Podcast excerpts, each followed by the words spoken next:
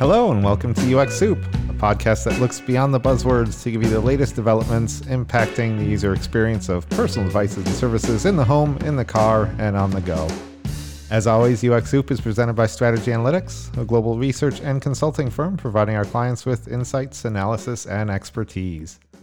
I'm Chris Schreiner. Diana and Lisa have the podcast off today. So last week, Lisa and I discussed UX issues around remotely monitoring health and wellness. Today, we are continuing the healthcare theme to talk about a project that caught our eye about equitable healthcare design. Heading up the UX portion of this work is, is friend of the podcast, Dr. Santosh Basapur. Santosh first appeared on UX Soup back in episode five to talk about conducting healthcare research during the pandemic. Santosh is the director of design at Rush University Medical Center. Santosh, welcome back to UX Soup. Oh, so glad to be here. Thank you, everyone. And hello, Chris. I saw the uh, press release that came out about this equitable healthcare design project. Could you tell us a bit about what it is and how it came about? Sure. So, um, as you know, uh, I'm an assistant professor in uh, Rush Medical College and uh, the graduate college at uh, Rush University, as well as the director of design of uh, Rush University. So, as part of my role, I have to create alliances that bring different strategic partnerships to the table. So, as part of that, uh, and because I'm also a user experience designer with the human factors background, I first reached out to my alma mater, which is IIT Institute of Design. So, together we started exploring what could we do on the health sciences and healthcare design side that is a good collaboration between a design school and a health sciences university.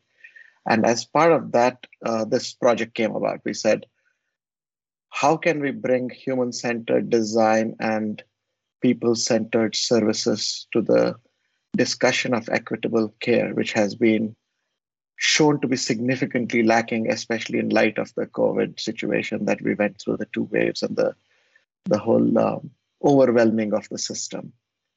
So that's the context in which we started thinking about how do we have an impact? How do we create primary care that could have addressed such waves of COVID like infection? And what would be a role of a human factors or a designer at the table of such projects? So that's the background in which we came this came about. So for some of our listeners that might not be as up on what's going on in healthcare, what are some of these equitable issues that we're seeing?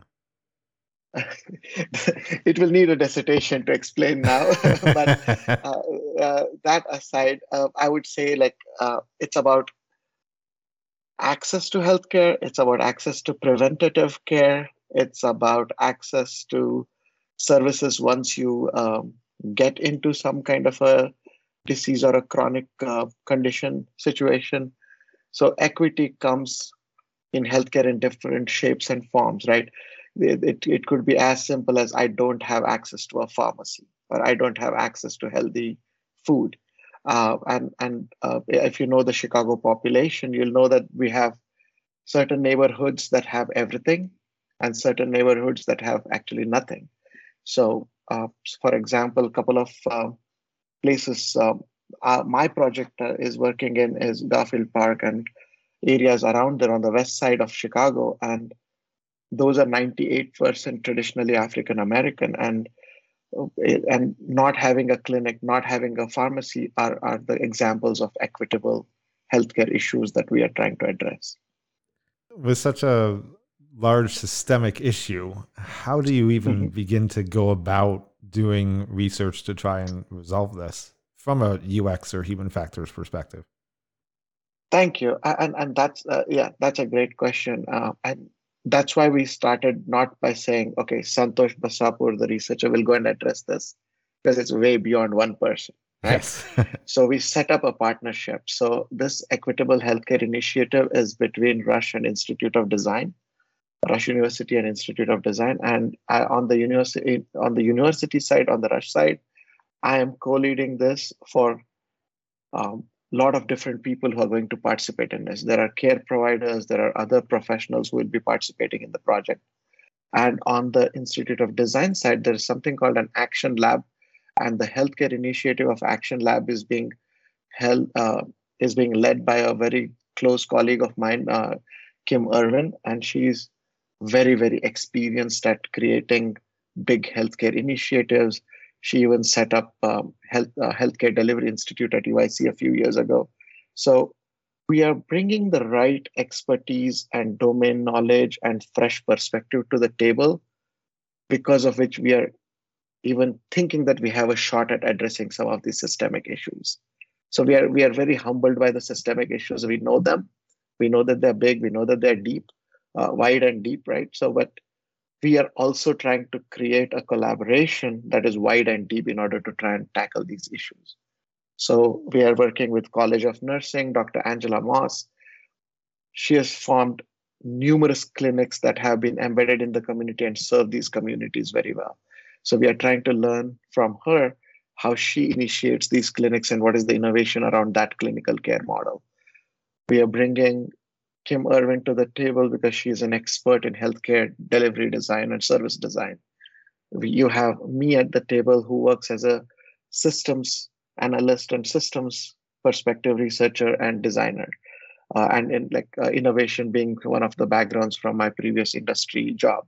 So we are bringing like these kind of different expertises to the table so that we can try and model these existing issues and go about it in a systematic way to address those root causes. So, could you tell us a bit about maybe some of the, the early projects that you're starting to work on? Like, what methodologies are you using? Like, how do you even start to do this research? What happens with traditional project design is that we think of a project and then we go to the community to say, what can we do about this project with you? So, as soon as we even thought of that, we realized that that itself is a position where we are saying what we want to do. So we didn't even do that. So the first thing we did was we conducted, uh, like Kim and I literally, Kim started a few of these interviews and then I joined and we did more of them. We talked to all the providers that we knew who are actually providing healthcare services in the community about what is their perception of what's going on and what are they having success at and what are they struggling with in order to provide services then we i, I had uh, done a previous study in uh, health primary healthcare needs and kim had also done some so we pulled our previous experiences and we went to our community partner who is um, the community builders in uh, garfield park. So we went to our uh, a director of services that we know who works for tcb the community builders. She introduced us to three groups of people with whom we did like an introductory co-design session to learn about what does even healthcare mean to them and where should we even start? And that combination of groundwork led to us starting this equitable healthcare project that you mentioned. And then we did a symposium around it to bring some experienced people to talk about those issues. And the combination of all these elements led to our first basic project which is we are trying to do what we call, uh, defining it as a community effective primary care uh, nursing led primary care model. So we're trying to create that first model of ours to see if it works. And as part of family medicine, I'm also trying to see how we can change the primary care model from ground up through this effort. So this that's that will be our first effort. Some of this sounds a bit close to citizen science. So getting members of the community, you're doing more than yep. just interviewing them. You're getting them actually involved in. Are they involved in doing the research themselves? Yes. So it's it's it's like as grounds up or as grassroots levels as it gets. You're right. I would.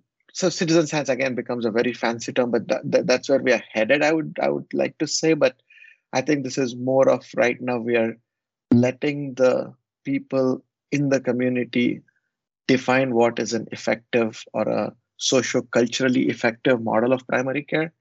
And we are when they give those ideas then we are trying to design a service that fits that idea rather than us saying here is a model does it fit you? So rather than asking them to evaluate a concept that we have we are trying to generate a concept around their ideas let them finalize it, let them evaluate it with us, and then we'll try to say that hey, here is a new model that we're thinking about that is very community effective and community created rather than a pilot of a model that we created.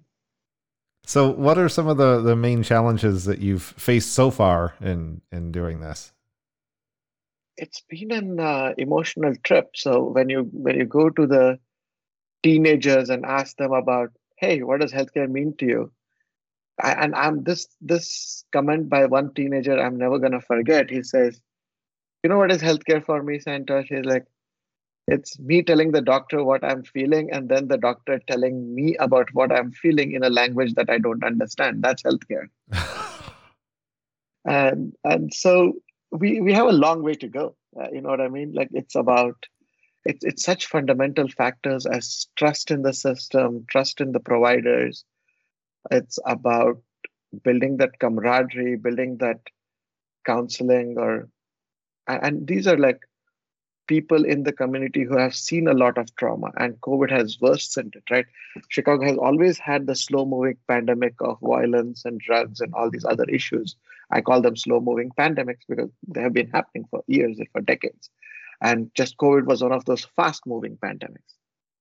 So it's like there was already trauma covid superimposed more trauma and so now you're dealing with a society that needs a, a group of people that really needs the infrastructure that that needs to hold them up that needs to provide for their basic healthcare needs and build for their well-being. It's not just about addressing the health of it but also the long-term sustenance of the community as a whole right? So the challenge has been to deal with the understanding that a lot needs to be done so how do we start building the small lego bricks so that actually the the whole lego toy can be built right we need to start at the bricks level. So we are trying to identify those bricks that will help us build the larger solutions.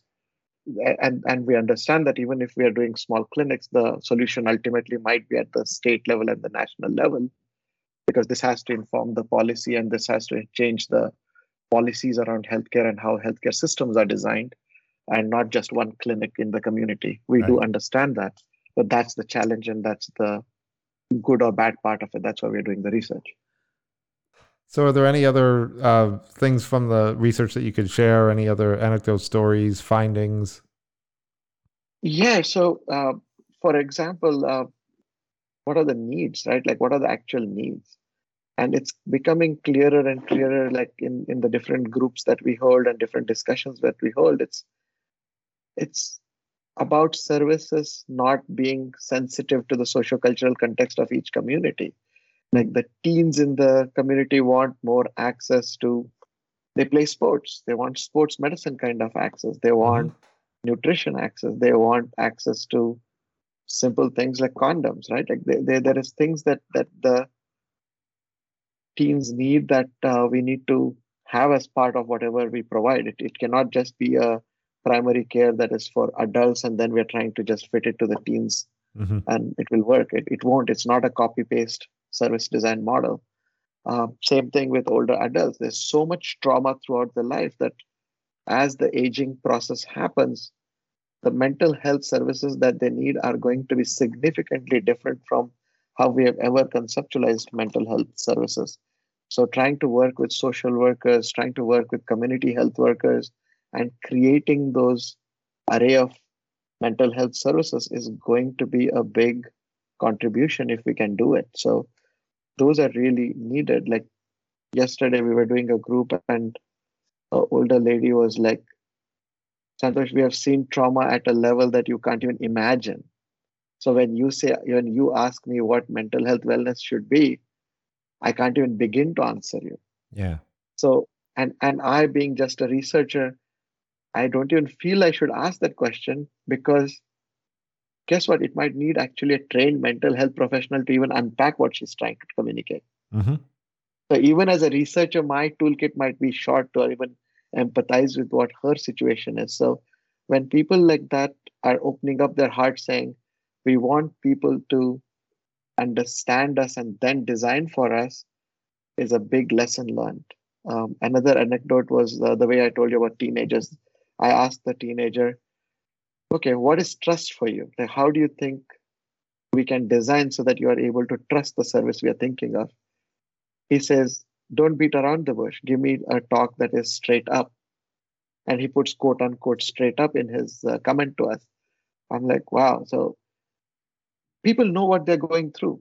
You don't have to beat around the bush. I just address the issue directly, and and the teens and the uh, mothers with young kids and the old adults, they'll all appreciate that. It's it's come down to the level where you, you can't just try to soft walk around the issues. It's it's better to even bring it up directly and talk it out and say what we can handle, what we cannot handle as a team, and move on to other issues that we want to explore with them. So these are some of those anecdotes that really strike out, and it's, it's it becomes like a really good insight into why we need to do this and and motivates the group to keep doing the work that we're trying to do. Absolutely with any UX research, you have to have stakeholder buy-in and all that. And you have stakeholders that are from, like you mentioned, just the individual physician in an individual clinic to, you know, pharmaceutical or pharmacies being serving particular areas to kind of just general the fabric of society and how society has kind of evolved. How have you tried to get as much stakeholder buy-in so that anything that you've any results that you come up with can actually be implemented. Uh, and that's the good part of being in two universities at the same time, right? IIT Institute of Design has Action Lab, and they have they are putting in every effort they can to build what they call as the collaborative around this. So they are trying to bring in private companies, be it pharma, be it insurance providers. They're trying to build a network of companies that usually a design project needs like a user experience design, research and design project needs. And on Rush University side, we are trying to build in how can the students participate? How can the providers participate? How can the system, the, the Rush system participate? So we are trying to bring the, C, the community-based organizations, the healthcare system care providers, the companies, as well as designers to the table. So it's like a very, very multifaceted uh, approach to building stakeholder buy-in. And one of the first steps we did, which is why even you realize that we are doing this, is the symposium. We conducted the first community effective primary care symposium. And even the speakers we selected were people from as varied backgrounds as a community health worker, a person who is running clinics in the community, a person who is a director of mental health services, as well as a designer who is an anti-racist user experience designer. So kind of the people we chose are like a very microcosm of what the ultimate project and partnerships and stakeholders will look like. Uh, and that's why it actually got on the radar of people because that, that approach was new and that approach is fresh. And uh, and it's uh, bringing hopefully the right stakeholders. And even at this point, I'm totally open to any stakeholder suggestion that we may not be addressing. So my ears are burning for any good suggestions. so, what is kind of the next step in this research agenda in this in this process? What what project are you working on right now? So the community effective project is hoping to create its initial models by the end of this year. Um, after which we have submitted funding to American Nursing Foundation to see if we can um, pilot this in a few community-based clinics that we know of uh, that we that uh, College of Nursing at Rush University leads. So we're thinking of trying to pilot some of these services within those um, clinics, as well as our community-based partner, uh, the Community Builders, has multiple locations in the community that have similar needs. So we are trying to expand the research to those places to see if that adds any different perspective based on the different locations because we uh, uh, Kim Irwin uh, always tries to talk about place-based health services, and I know that as a systems designer, if it is not place-informed or context-informed, it won't work.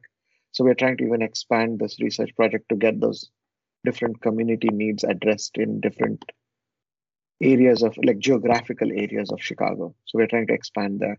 And that all should unfold in next spring in summer we're again we're trying to grow this program right we're trying to create joint educational opportunities because the more people we can get engaged especially from the industry or corporations the better stakeholder buy-in we will get into this space so we are even trying to see what can we do which can help people appreciate the issues at play here and appreciate what their role is in this system of care and in this way of dealing with these systemic issues and see if we can build even deeper partnerships. So people who are trained, who know the issues, as well as have a position within their corporation so they can actually create some change. So one is to go to the ground roots, uh, like grassroots of the community, but also the other is to go deeper into organizations to set this ball rolling. Well, Santosh, this is excellent work. Um, it looks like it could have a, a huge impact in Chicago, and not just Chicago, but I mean, when you look at trying to provide equitable health care, I mean, that's not that's not a Chicago only problem. It's not, and and that's what keeps us going, right? It's like even if it's a one small idea, and if we can pilot it in a few places, then we can actually be able to partner with other communities and try it elsewhere. Like uh, it's across all the different states of United States, so it, there, there's a lot to be done here. So you mentioned the symposium, Santosh. If any of our listeners were interested in seeing any of the talks from there or, digging deeper into this project, how could they do that? Uh, definitely, Chris. I will share the link of the symposium to you. It's a full session, uh, video recorded and released as part of our social media campaign to spread awareness. And we have actually gotten clearance from the speakers at the symposium to release their uh, slides. So you should have link to even the slides that were used as part of the symposium. So uh, you should have all the materials. You can put it as a link in your notes or something for the yeah. podcast audience. Yep, we'll have them in our in our show notes. Excellent. All right. Well, thank you. Thank you so much, Santosh. It's always good to catch up with you. Um, love the work that you do and and uh, keep us posted. Definitely. Thank you so much for reaching out and having us on the show. I am I'm using the word us because I'm only representing a huge partnership here. So yep. thank you. All right. Thanks, Santosh. Bye bye. Thank you. Well, if you have any questions about the healthcare user experience or would like to send us any questions you may have, you can email us at uxsoup at strategyanalytics.com. The show notes on our podcast website, which is ux-soup.com, has links to the symposium that we talked about, as well as our own recent research on healthcare. And there you can also connect with each of us on LinkedIn. A reminder that UX Soup is sponsored, as always, by Strategy Analytics. Check out the latest user focused insights in mobile, automotive, and the smart home by visiting strategyanalytics.com. Thanks for joining us. Bye for now.